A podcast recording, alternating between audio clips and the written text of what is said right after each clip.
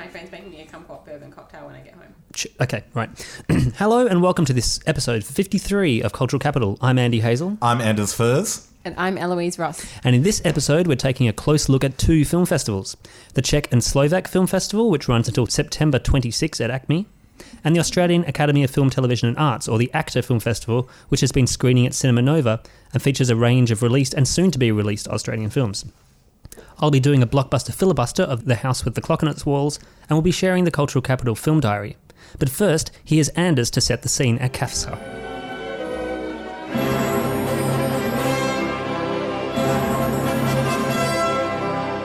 So, 2018 marks the sixth annual Czech and Slovak Film Festival of Australia.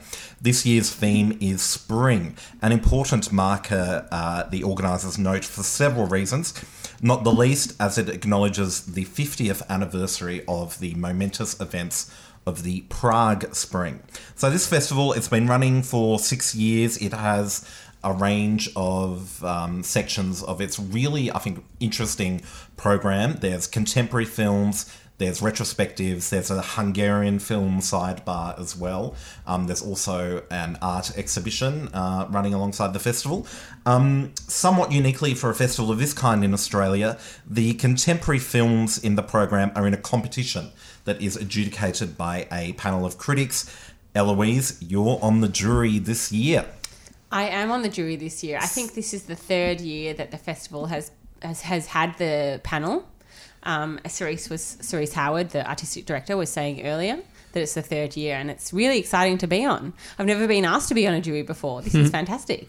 Yeah, great. So, um, we won't really expect you to say too much in terms of the contemporary films because you're yet to adjudicate with your fellow jurors. Is that correct? I am, yes. We, my fellow jurors, Zach Hepburn and Stuart Richards, are uh, due to announce our, our decision on closing night, which is this coming Saturday, September 22nd. Um, so until then, I'll have to keep mum about it. But we'll have plenty else to discuss. As you said, there's heaps going on at this festival. Absolutely, and not the least of which being the amazing retrospective um, film screening that was held for free at the Melbourne Town Hall of the 1933 film Ecstasy, starring Hedy Lamarr, pre pre Hollywood uh, Hedy Lamarr. It lays claim to many firsts, um, some, as uh, Cerise Howard notes, um, highly sensational firsts at the time. Um, including the fact that it's sort of spoken about as one of, if not the first non pornographic film to feature a woman uh, having an orgasm, which is very interesting. This was 1933. 1933 film, yes. Whoa. Um, and there's It was Europe, Andy. Well, yeah, that's true. Hayes was not. no, although Hayes was in. Because see, this is interesting because this film had a series of different endings and was cut for different territories. Right. So we, the American version of the film, uh, had to go through lots of cuts, whereas the version we saw was the Czech version, I believe. Yes, that's Yes. correct. We did see the Czech version, which had you know its its full ending, um, complete with this very long, although very enjoyable montage about the enthusiastic worker, the pro- proletariat being kind of dignity of you know labour Wow. and all this other propaganda. You Yeah. know, made me feel like I wanted to go and pick up a a pick and go and dig some holes or something. Or feeling very inspired. But all of these brilliant shots, you know, that typical propaganda kind of angle, the camera tilted upwards on this muscular body of these men. Typically men, but you know there are also women who are working in the fields doing you know kind of less or hands-on but less physically aggressive labor, I suppose. And children should be um, added. There were children. There were children quite a lot throughout this film. It sounds Sure. bizarre. So there was So this weird, like Yes, it's sort of an pre-Soviet, epilogue kind of. um, yeah, moment that kind of detached from the whole narrative, but I think essential to its title of ecstasy. Really, Can you when think backtrack and just tell us what this film's about? This film is about a woman who, in the opening scene, she's just married a man. So the woman is played by Hedy Lamarr, who was credited in this film as Hedy uh, Kieslerová. Her original name was Hedwig Kiesler. She's Austrian, and her name was changed. The documentary Bombshell, which came out last year, says that the Hollywood kind of wanted thought that they would give her the poetic name of the sea, so they called her Lamarr. Right. Um, anyway, because she had come from you know Over waters. o- over waters um, amongst other things. But anyway, so she's just been married and it's kind of a first night scene. So her husband carries her over the threshold, but he's very disinterested and he kind of reads the paper and He's like this old man who. He's yeah. he's just so she's there and she's expectant, and he just disses her and looks kind of in the other direction. And it's, I mean, the the audience, so the the town hall was packed, Absolutely packed. a lot of people there, and I think a lot of because it had a live score performed by this terrific Czech organ player um, Pavel Kohout. Who had come out especially? Well, I say especially for this performance, but it, he he noted it was his thirteenth or something appearance in Australia um, because he's quite accomplished performer. Yeah. Anyway, so very quickly it becomes this story where she she eventually leaves her husband and then goes back to her father on this farm, and then she, you know, kind of gives in to her passions with a very attractive, Very hunky, very very hunky man. sort of labourer Labourer. nearby. Um, yeah, so who meets her in hilarious Yeah. fashion when she because she she goes swimming naked and then her horse bolts. Yeah, yeah. her- So you did say that this was a you know a, a notable film for its first of being the first non pornographic film to feature a female orgasm, but I knew about this film, and I don't know in what context, but it must have been while I was an undergrad at university. I learnt about it because I was kind of learning about. Um, censorship, American censorship, and that this was a film that had a specific skinny dipping scene that caused quite a scandal in America, and that there were several other skinny dipping scenes. I think that there were a few others in America at the time, actually produced in Hollywood, that had somewhat more, I guess, coquettish skinny dipping scenes, but this was particularly, I don't know, outrageous, you might say. Anyway, so that's how I kind of knew this film uh, for a long time before I finally saw it. So yeah, anyway, she yeah. So yeah, she begins this romance with um, this younger sort of labourer, and then you know the events of the film transpire that this man sort of uh, meets the uh, ex-husband, and you know drama ensues, and um, a nice little epilogue that's um, a sort of yeah this celebration of the working class as well. So Right, there's okay. that as well. So yeah, very interesting film. It was played. With uh, no sound, I'm I'm not certain that it is a silent film. Do okay, how is it anything? possible to see this film now? It must be available on DVD or Okay. at least VHS. But we were very lucky to see it in the Melbourne Town Hall with the grand organ. It What do you? What does Uh, it say? What does the internet tell us? The internet tells me that it is a sound film, Okay. um, but there is barely any dialogue really in the film. I mean, really not much. There's barely any dialogue, and there were a few sound effects that had been, I think, pre-recorded or were pro- provided by the organ in the performance that we saw yesterday. So there was still a little, you know, attention to that sound sound design detail. Um, yeah, so it was just wonderful, and of course, Lamarr is uh, also famous for inventing Wi-Fi, practically, or Yeah, like uh, yeah. helping to invent that technology. So, I mean, she she's a remarkable figure, and um, her screen presence was like she was so engaging.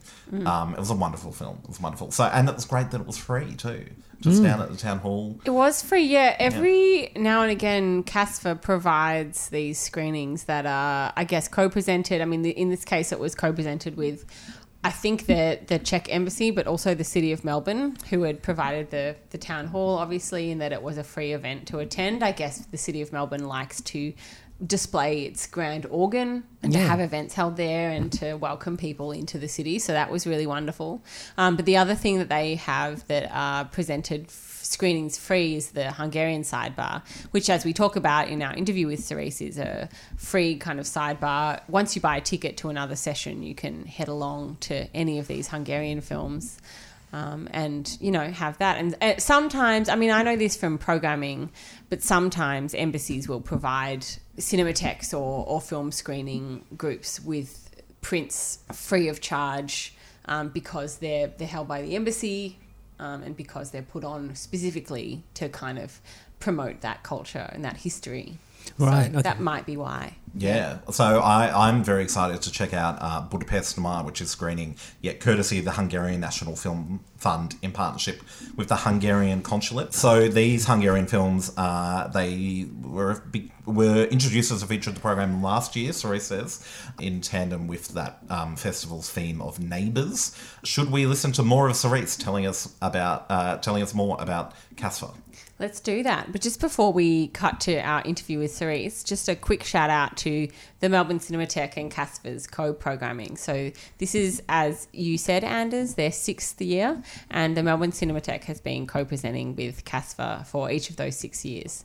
Uh, which is very exciting, and it's really wonderful to be part of the festival and to you know welcome this into Melbourne. Anyway, um, as I said in our last episode, it's Vera Chytilova uh, retrospective this year. So Yes. And Eloise, um, I'm, I'm putting you on the spot here, but what, um, how important are these partnerships to film culture? These sort of networks that pop up between different film uh, festivals and institutions.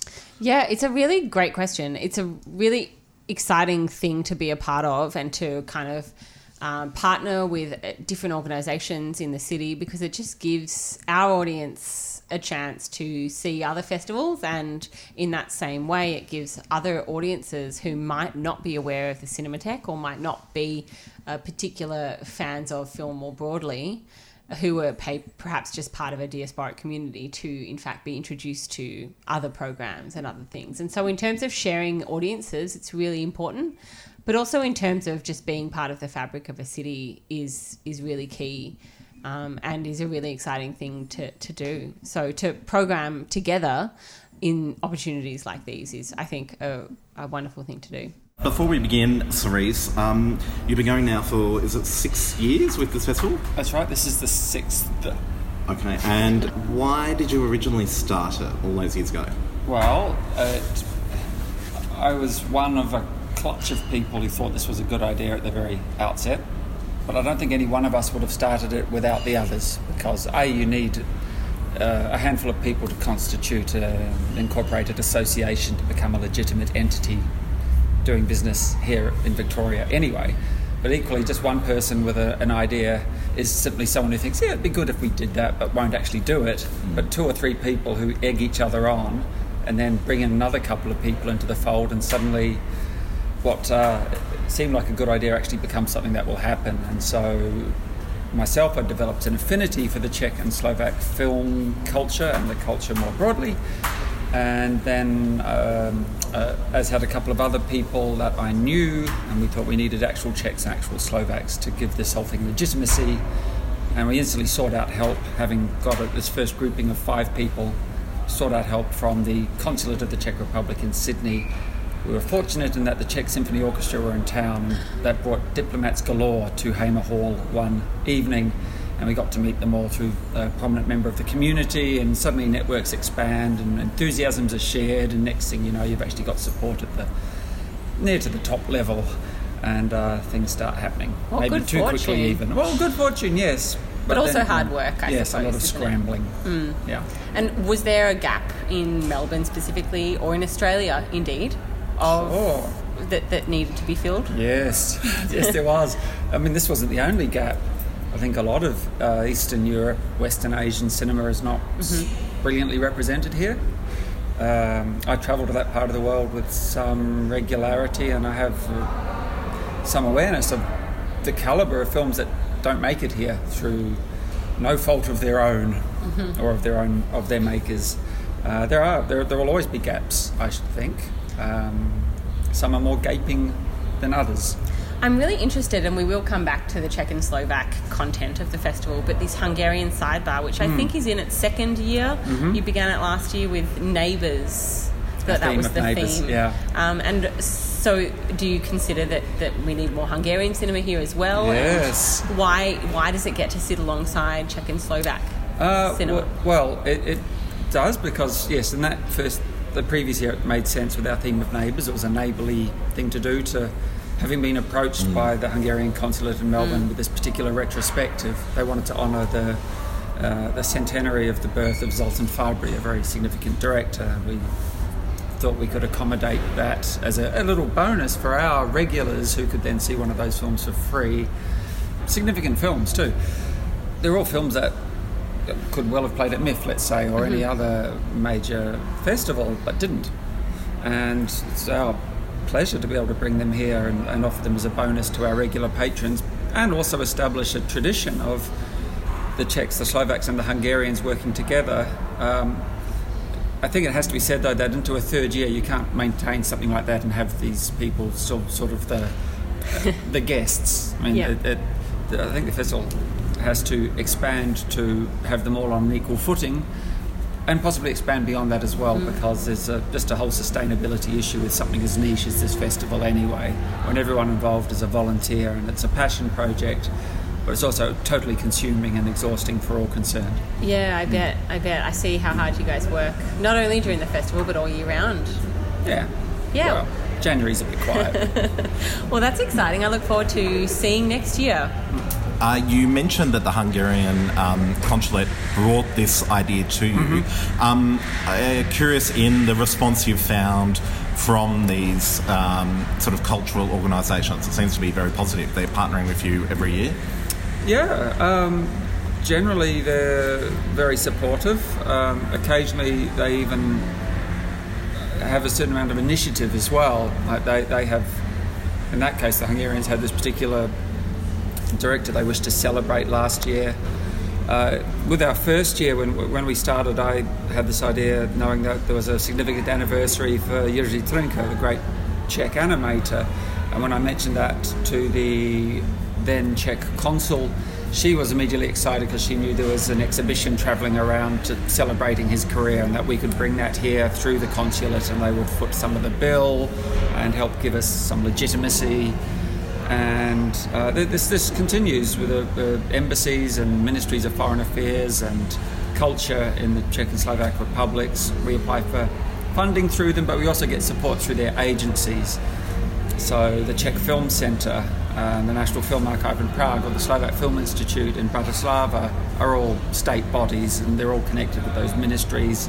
And then there are relationships there with the embassies and consulates here, and everyone's keen to advance their culture, even on so far away here. Yeah. I mean, initially they were a bit surprised. Some Yep. people, when, when I went, just knocked on some doors over there and said, "Hey, I'd like to show you films in Melbourne. what do you say?"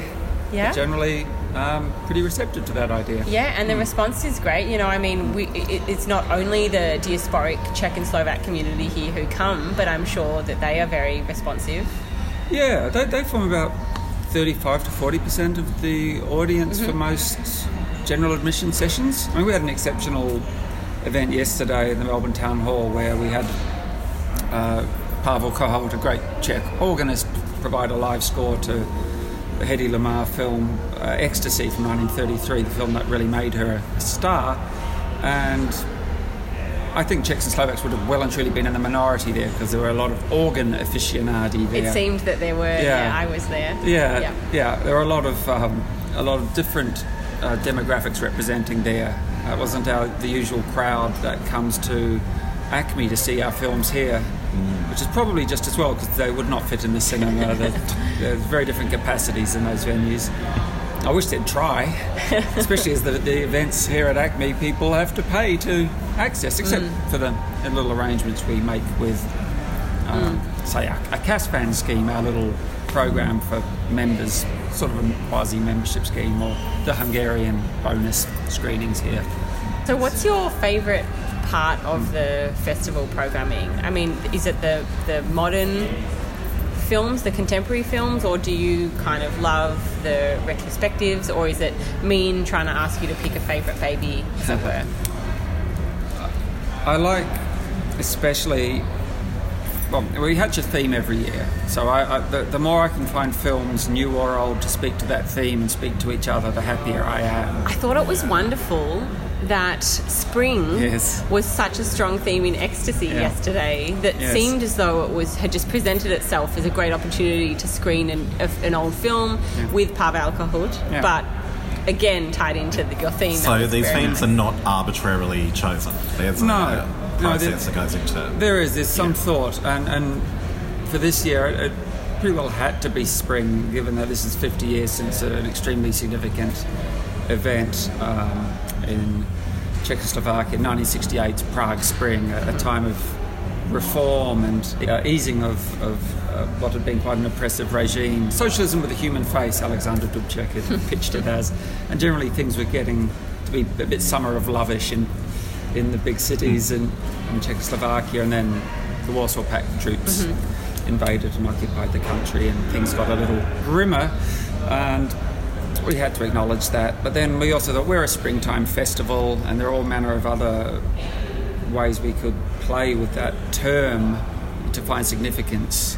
So tonight, for example, we're talking just before a screening of a film celebrating the Karlovy Vary International Film Festival, um, which is uh, the biggest film festival in that part of the world, and it's in a spa town where the spring water is famous and celebrated.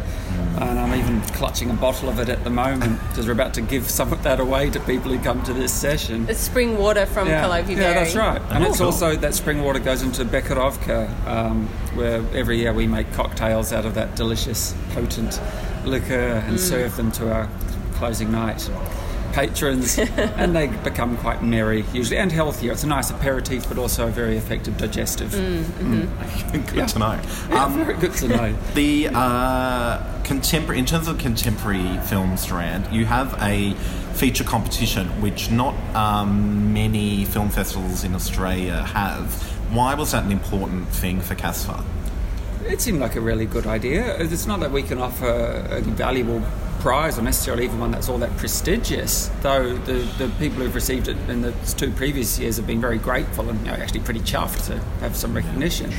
But it does shine a bit more light on, on the films. It brings film critics directly involved, it brings them to be directly involved in the festival, which is a bit exciting for everybody. I think for, for the critics who there aren't a lot of juries here. Juries are a given at festivals around, let's say, Europe, um, and it's part of a critic's job to be on these from time to time, get on them and, and meet other critics, and networks expand, and people get to enjoy a certain s- slice of the culture that isn't that common here. And I think it's a really healthy thing for people to engage in here, to um, meet with like-minded or not so like-minded peers. And discuss the merits of a film, and and then ultimately pick a winner and issue a statement to back up uh, the decision. And I think it's, it's just it's, it's it's strategic on a few levels. I mean, I've got feet in so many camps around here. So I'm a, a, a member of the Australian Film Critics Association myself.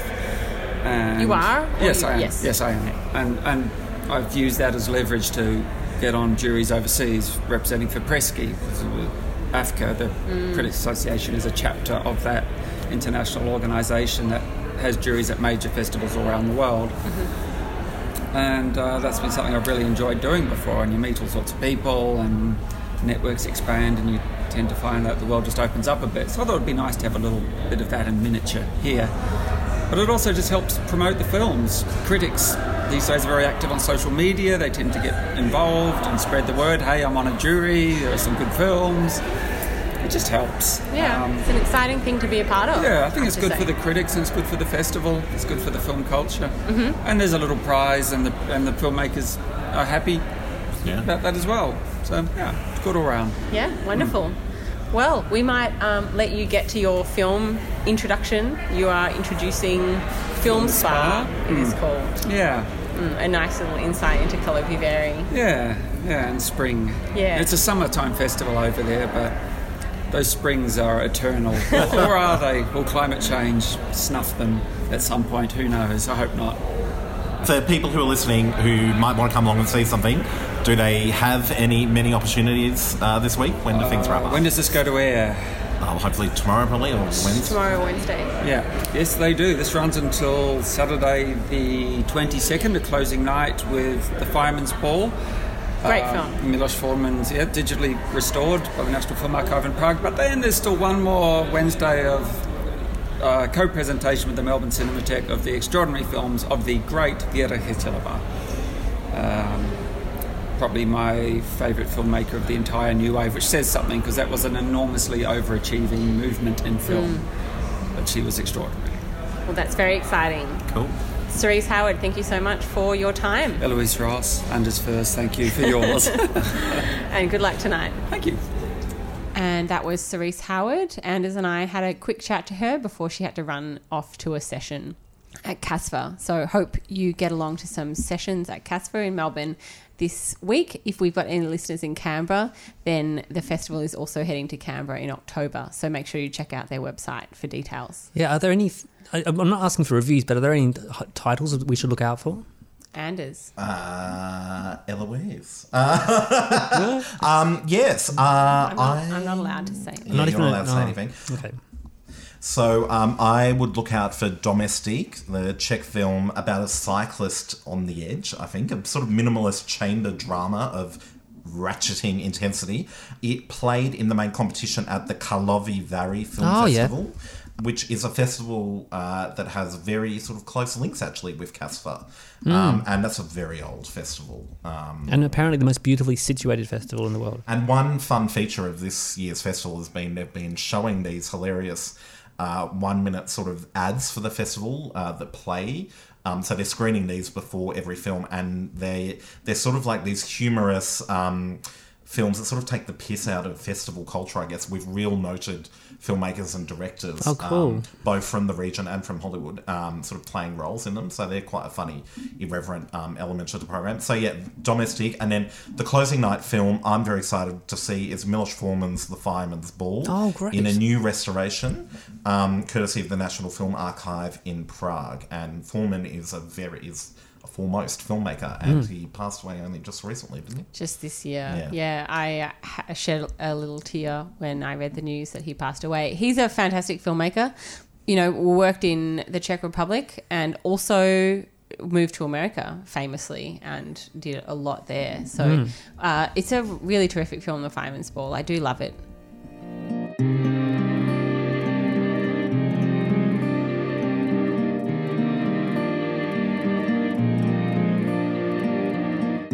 Which brings us to this episode's Cultural Capital Film Diary. The Palestinian Film Festival is running from October 4th till 7th at the Cinema Nova.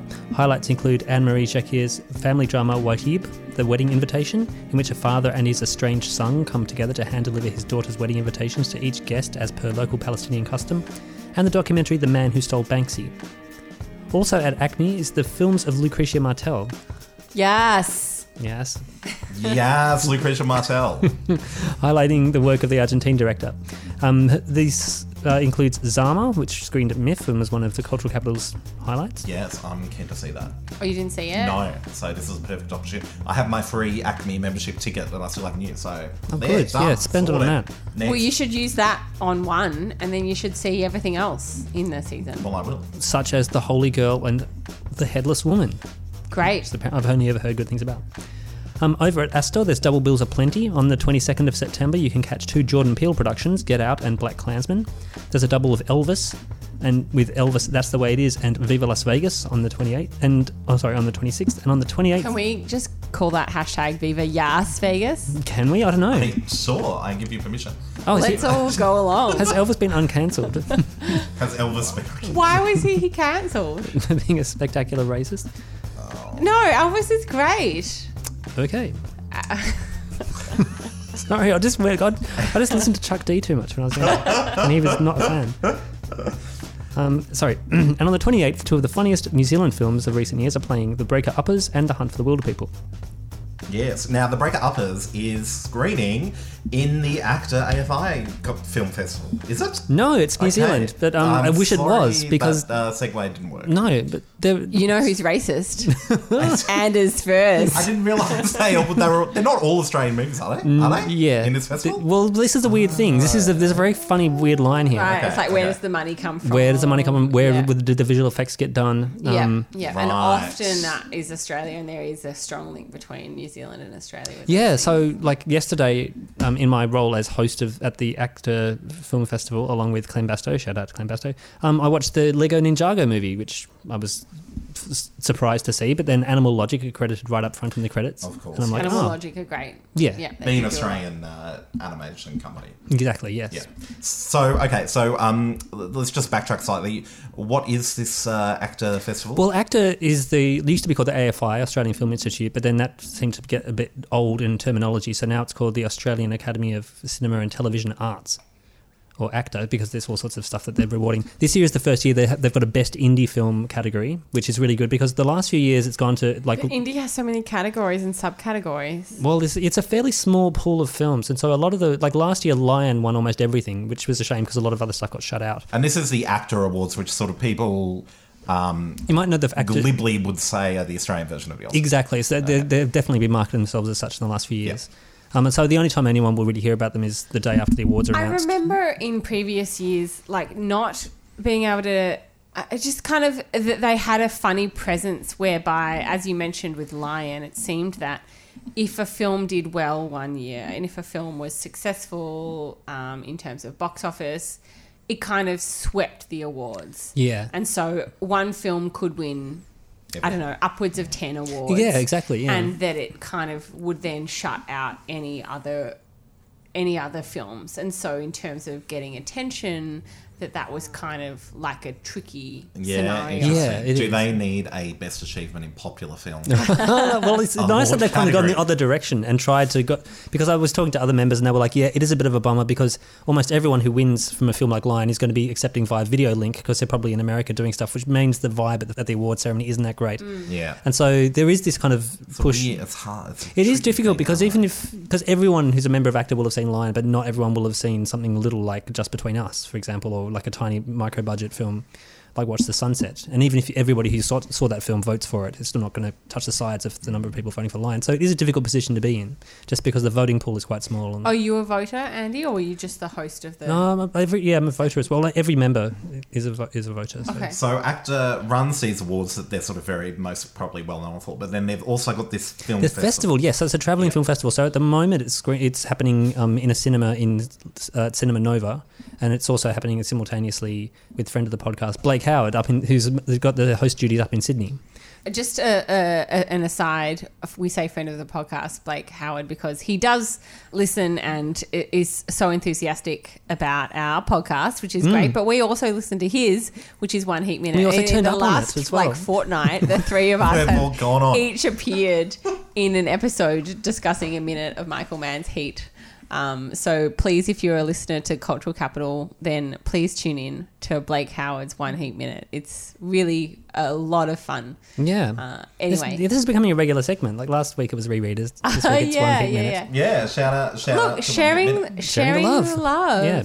You know, acknowledging our cultural peers. And it is a that great we concept could not for a exist podcast. Yeah, without. it's beautiful to see some cross pollination. Moderation.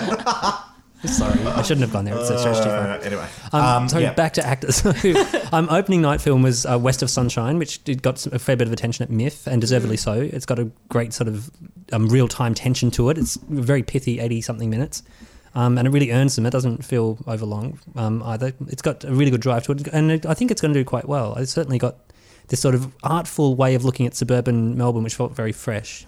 I'm very excited Right. to see it. Mm, I haven't yeah. yet. Is it going to get a release, Andy? I mean, as Far this- as I know, you're- yes. You're, I- kind of you've got your feelers out at the festival, and you will know about this. Yeah, well, it's got more. It's only got more attention than Mm. most of the other titles in consideration. Great, great. I mean, it's got a great title, so I think you know often you can just go from there. Mm. Good selling point. Yeah, exactly. Yeah. exactly.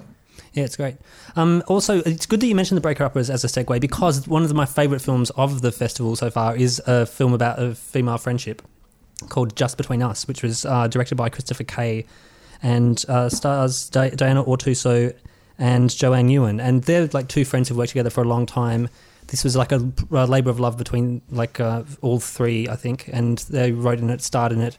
It's essentially about uh, a girl who goes to s- uh, spread her sister's ashes um, at this a lighthouse up near Byron Bay, and they live in Adelaide. And the girl's ghost turns up all the way through in like this sort of real life, um, as this real life character. And it's really strange because it's this beautiful sort of female friendship, and Australia has a great history in doing movies about female friendships, which are always overlooked, I think, when it comes to a funding rounds. And this is something that really kind of struck me as like, why am I seeing these particular stories and told in this particular way in 2018. And so this was a real stand up because it just kind of foregrounded this friendship. It had it was kind of funny and quirky, and it was very kind of gentle. The comedy wasn't laugh out loud, but it was really sweet, and it kind of really crept up on you. These are the sort of people you'd love spending time with. Um, and they're, you know, it's basically a road trip from Adelaide to Byron, but via um, Melbourne and Sydney. Han, it's really important that you listen to me. I'm here. Why are you here? You're dead. I need your help. This is it, her unfinished business. I think B wants us to take Bluey and finish her trip. I don't think I can do it by myself, Trixie. I've got snacks. Where are you going? We're following the map, remember? You're no fun. And the reason I think it really stood out is because so many other films are super macho, a lot about bikers or sub underbelly sort of cri- crime culture, and there was just this total litany of violence against women, and it really kind of confused me in 2018 that we've got this big push from the media against domestic violence, and more than ever it's in the headlines. and there's so many movies in which women are just brutally killed and pointlessly like the victims of male aggression. And I just kind of it got a bit relentless. Like I guess I've seen what 15 of the 20 something films, mm. and it was just over and over again. I'm mm. just like, why are we back here? It's just mm, flummoxing. Interesting. Because even if there are some really great acting, there is some great cinematography. Even a tiny little film like Survive or Die, which is a movie about um, a refugee boat that arrives in northern Australia and then they gradually die as they move across the country and try and find home. Arrive or die. What survive or die. It is. It is brutal, yeah. And it, but Oh, Survive or Die. Survive or die, yeah. But it's a really tiny budget. It's done mostly with a drone and a GoPro, from what I can tell. That had a fairly interesting story. It's got a very Yeah. noble intention, but Yeah. even that had this big arc of patriarchy all the way through it, where Yeah. this girl is trying to survive, but only through the power of her father, memories of her father, and all Mm. sorts of stuff. So I don't know. I just felt like there's a lot of room to for, to take this body of talent and just give them better stories Mm. and fund better stories. I guess.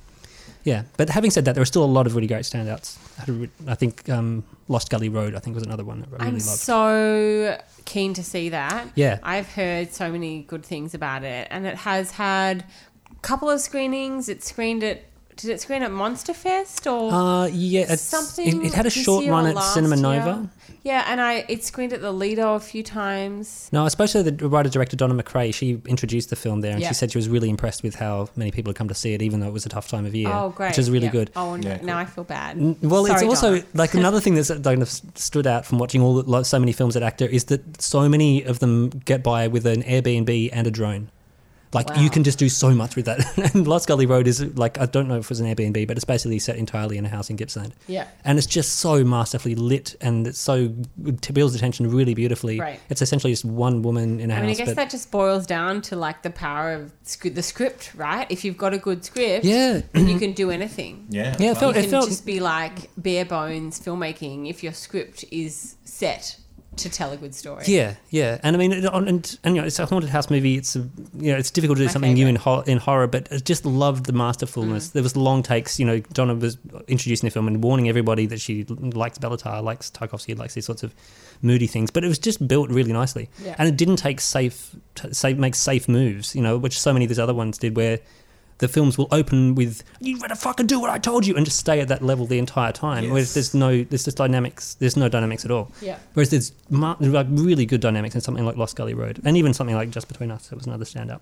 There was uh, a, yeah a lot of motorbikes, a lot of fisticuffs. Um, there's the closing night movie is Boy Erased, which um, has comes with quite a lot of hype uh, around it, and features Australians Russell Crowe and Nicole Kidman and director Joel Edgerton.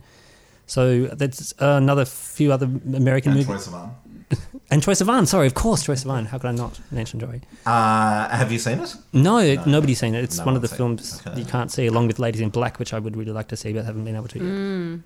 So this is why I wasn't at CASFA. Okay. Great. well, I guess you're allowed. As long as you're supporting cinema one way or another, then Mm. we don't mind and we won't tell you off. This is a general message to our listeners and not just to Andy Hazel sitting across Yes. the table from me. Um, support cinema, everyone. Yes, that's true. I mean, it really is unbelievable the amount of opportunities that are in Melbourne to do that. Like, Hmm. it's just, there's stuff going on all the time. Yes. I know.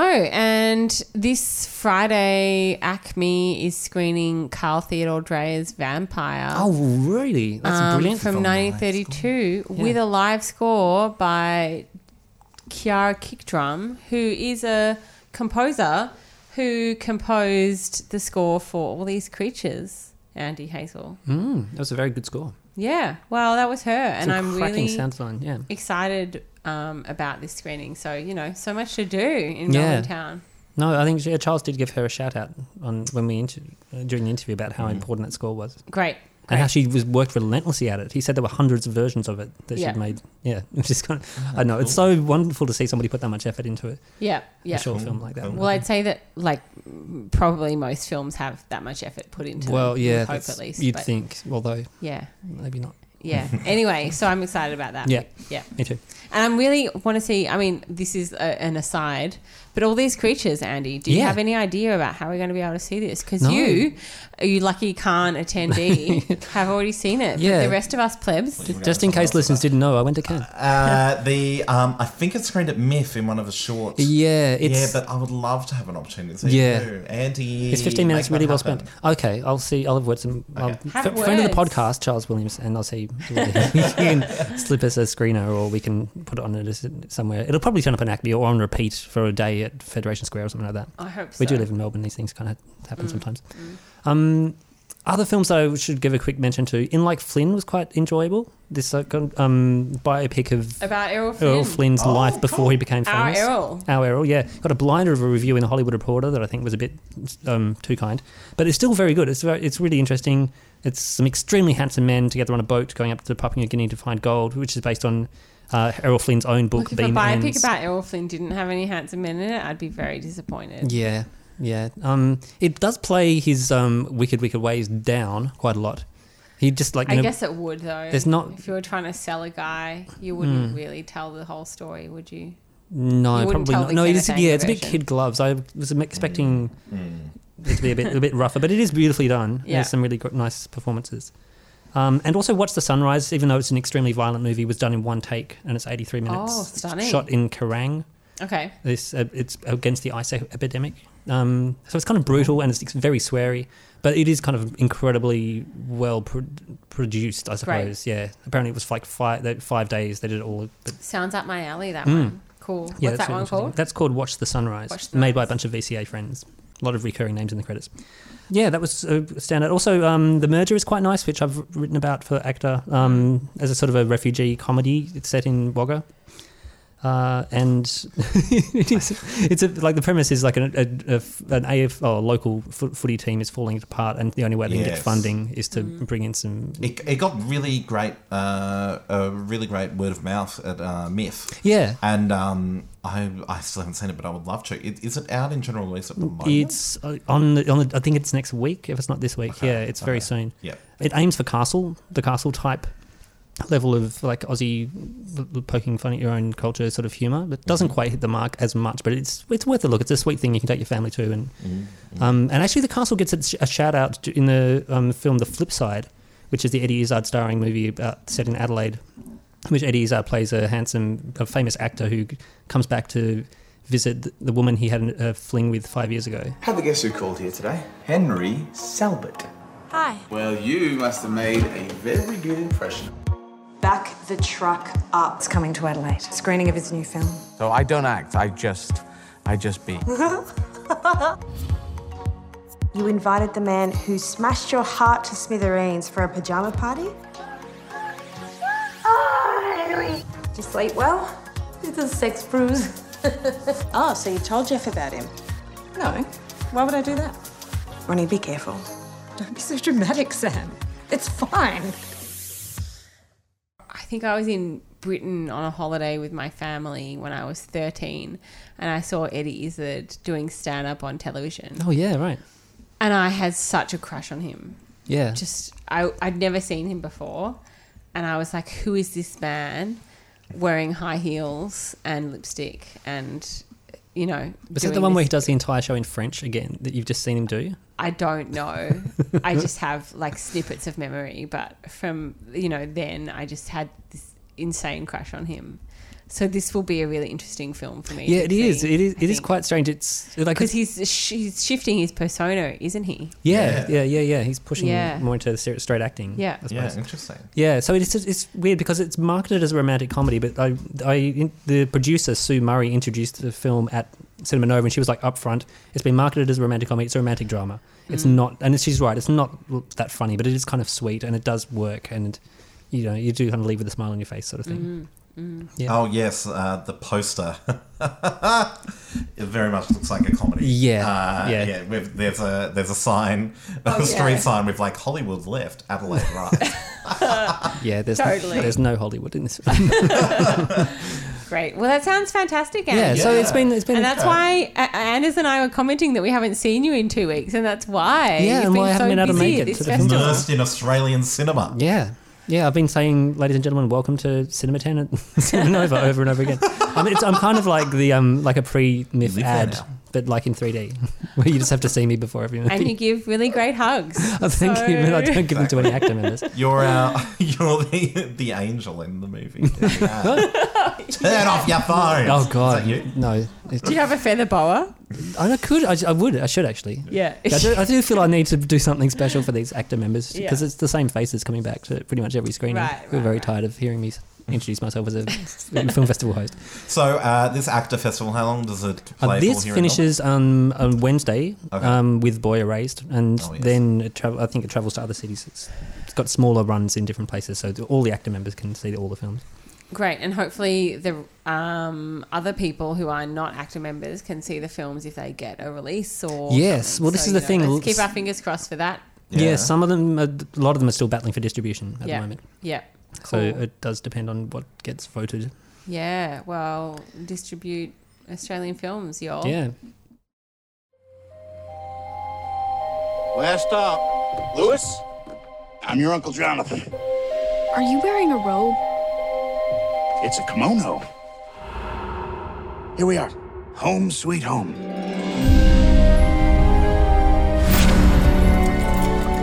You're Lewis, I presume. How was your trip? This old hag is my neighbor. I'm relieved to see you didn't inherit your uncle's freakishly oversized head. My God, did that withered purple skeleton just speak? You'll see, it's quite different here. Eli Roth's The House with a Clock in Its Walls is an adaptation of John Bellairs' 1973 young adult horror novel of the same name. In the opening scenes, we're introduced to 10 year old Lewis Barnavelt, played by Owen Vaccaro, who arrives in the town of New Zebedee, Michigan, shortly after his parents die in a car accident.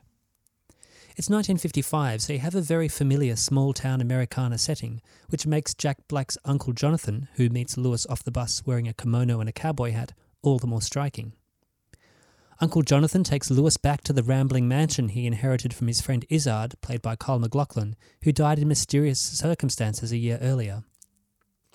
Living next door is the equally kooky Florence Zimmerman, played by Cate Blanchett, who also seems to have a curious relationship with the house that Lewis will call home.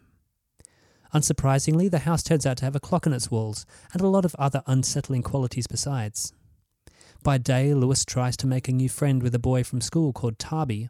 In the evenings, he learns more about the house and its powers, and at night time, the ghost of his mother visits him in his dreams. Director Eli Roth pretty much single handedly took the genre of torture porn mainstream in his Hostel series of films, and his filmography does not feature much in the way of warmth, tenderness, or empathy, which makes him an odd choice to helm this kids' film. One thing that torture porn is not known for is its interest in the emotional backstory of its characters, and this is the weakest aspect here. As a 10 year old orphan in a totally unfamiliar environment, Lewis should be a tempest of grief, uncertainty, and emotional fragility, but these aspects are barely referenced at all, and in a film about magic, fear, and finding your feet in a new town, this seems like a missed opportunity to give weight to what is a pretty flimsy story. Jack Black is usually at his best when acting alongside kids, and films like School of Rock and Bernie show how well he can juggle pathos and comedy. Lines like, Death has been good to him, are thrown away as an afterthought in the rush to get to the next unscary scene. Black and Blanchett are vamping and gurning to get the most out of pretty thin material and to ultimately little effect, which makes this a rare misstep for Cate. Owen Vaccaro, who plays Lewis, feels miscast, and Carl MacLachlan is given very little to do. The best thing about The House with the Clock in its Walls is John Hutman's art direction. He and the set designers have really gone to town to make the house a wonderfully rich environment, which is fitting as this is a film made by Steven Spielberg's production company Amblin, who have form blending fantasy and mid 20th century USA. Eli Roth was apparently told by Spielberg that he should scare some kids with this film, and so Roth goes for a sort of trashy Stephen King slash Rob Zombie kind of sick carnival sideshow type of horror, which is very specifically American. And while that will work for some kids, it didn't seem to work for anyone at my screening. John Bellairs' book is probably a good story, and in the hands of someone like Guillermo del Toro, who would have been coming at this off the back of his underrated gothic horror film Crimson Peak, it might have turned into a good film. But this is not, unfortunately, a good film. It's the first of 12 books featuring Lewis, and I can't imagine this will be successful enough to necessitate another 11. That's a lot of clocks. Well, what constitutes a lot is really a matter of personal taste. For me, it's a perfect amount of clocks. Oh, sorry, there's a deranged cuckoo in there. Your ratchet wheel's shot and the click spring's not far behind. Hello. You're Lewis, I presume. How was your trip? This old hag is my next door neighbor, Mrs. Florence Zimmerman. I'm relieved to see you didn't inherit your uncle's freakishly oversized head. Huh. Says the woman who literally looks like a Q-tip. Oh, look. The giant head is angry. My god, did that withered purple skeleton just speak? She thinks she's smarter than me because she's got more college degrees. No, I think I'm smarter than you because I'm smarter than you. And that brings us to the end of episode 53. Thank you very much for listening. You can get some extra thanks from us by throwing in some stars our way on iTunes. That'll be great. You can follow us on Facebook at Cultural Capital Podcast. We're on Twitter at the Cult Cap Pod. And you can find me at Andy Ricky. I'm at Anders Furze. And I'm at Eloise Low Ross. And we think you're great.